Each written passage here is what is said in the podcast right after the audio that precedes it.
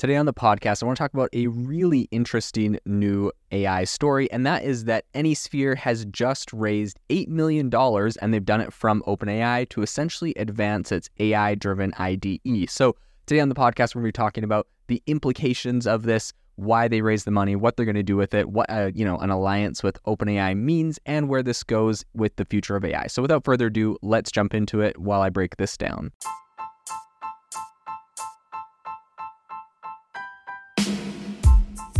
Welcome to the world's number one AI podcast, AI Chat. I'm your host, Jaeden Schafer. Make sure that you go to AIbox.ai, link in the show notes, to join the waitlist for our new AI platform. We're going to be launching an incredible platform that allows you to build anything you want with workflows um, in AI. So you're able to chain together ChatGPT and image generators and audio generators to make really powerful apps for your organization or you can host them on our marketplace and actually generate royalties from them. So make sure to go to AIbox.ai and join the waitlist. In addition, if you like the podcast, if you could do me a massive favor and please leave us a review on Apple or Spotify or wherever you listen to your podcast. This helps me be able to get better guests on here as they check the reviews to see how you guys are liking it. So if you could please do that, I would really, really appreciate it. This episode is brought to you by Shopify.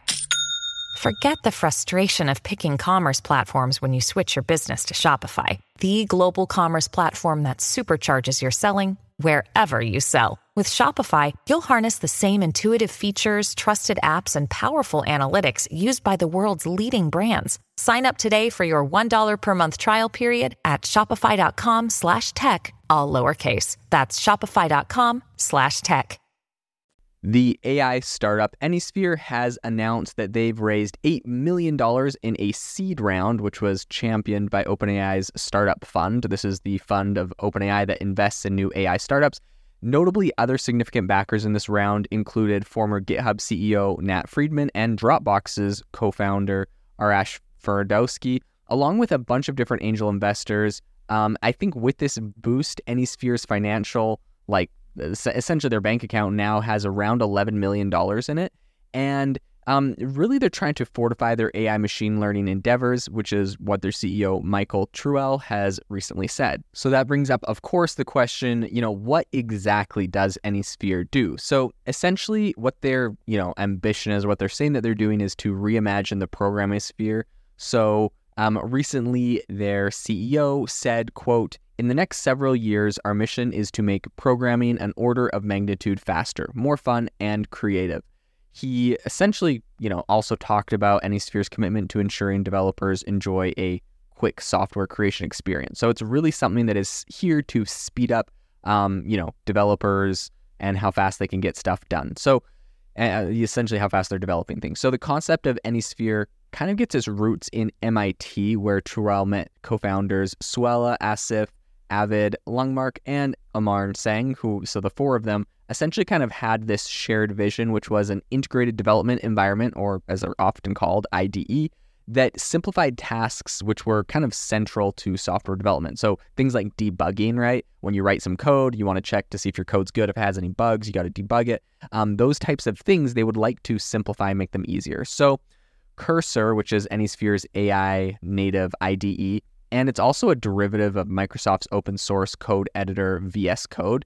Essentially, it's this vision in reality. So, of course, these guys are equipped with AI fueled tools, cursor aids, um, and you know they have developers in both coding and posting code related queries. So, for instance, queries like what service in VS Code lets me save you know a state to disk will promptly be met with you know all of the documentation and all of the code, uh, you know, elucidations that you actually need. So, you know, the magic I think isn't just in, you know, simply being able to query that. Sanger kind of discussing Anysphere's differentiation from, you know, other tools in this space because this definitely is a space that is hotly contested. Mentioned, um, quote, when people think AI plus coding, their mind usually goes to AI powered autocomplete. We think this has been done particularly well by GitHub Copilot and others, so we're focused on features that come after autocomplete, complete, like finding bugs and code-based Q&As. I think this is really important. I've seen, a, obviously, we've all seen a lot of different um, tools in the space of development and AI. And if your, you know, your main goal, which there are a number of companies, is just exclusively to compete with GitHub Copilot on some, you know, reason like we're GitHub Copilot, but we do like these three things like better. I think that's a dangerous game, especially for startups to play because GitHub's Copilot has is going to have a ton of money to just kind of essentially over the long run continue developing this tool. Um, where startups may not always have that if they don't get immediate traction or product market fit. So I think it's really smart for uh, you know products like AnySphere to go kind of beyond that and then say, you know, what happens after GitHub's Copilot helps you do something like what's the next steps to speeding it up. So then they're looking at things like you know finding debugging code bases, you know Q and A, all that kind of stuff. So, um, you know, how does Cursor kind of get this carve out a niche for itself in all of the IDE uh, like huge these huge IDE companies? So Microsoft's Visual Studio Code, as the um, 2023 Stack Overflow Developer Survey indicates, is the preferred choice for I think around 73% of developers. So they're building this in a space where they're, they're definitely the audience is there. So while AnySphere um, views Microsoft as obviously a formidable adversary, they got a ton of money. Um, they they have kind of an interesting perspective. So given Visual Studio Code's broad clientele, um, Swift or you know like really if they're trying to get some quick updates out there, um, they're going to risk essentially making a big segment of their users upset uh, if they're trying to you know change everything in there. People don't want a lot of change, especially in, in the UI. They don't want to be looking for things and not know where they are. So they say that emphasizing the untapped potential in AI coding, um, quote, the ceiling of the AI coding space is so high. There's so much to do that it's not possible to just clone the tech and put you know great sales on top. You need to constantly evolve the tech. Um, with a team that's got a ton of ambition, Radiusphere, I think, really has a very extensive list of features queued up for Cursor that they plan on rolling out. Among them are enhancing Cursor's ability to make intricate edits and also its adaptiveness um, at recognizing code. I think with all of this, like the future is quite promising for AnySphere. Um, and I think that, you know, they have an annual recurring revenue, which is already past the $1 million mark, which is, of course, a very remarkable feat for a startup at its early stages.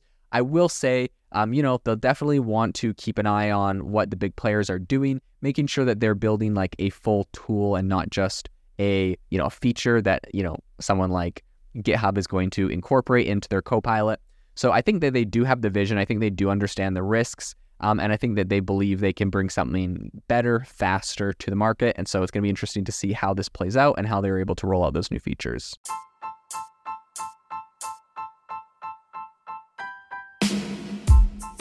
Thank you for listening to the AI Chat podcast. If you enjoyed the podcast, I'd appreciate it if you rate me wherever you listen to podcasts. And if you're looking for an innovative group of AI enthusiasts, make sure you check out our Discord channel and also our Facebook community. It's obviously a lot more interactive than a podcast where we can actually share software tools, prompts that we're using in everyday AI. I'll leave a link for those in the description below.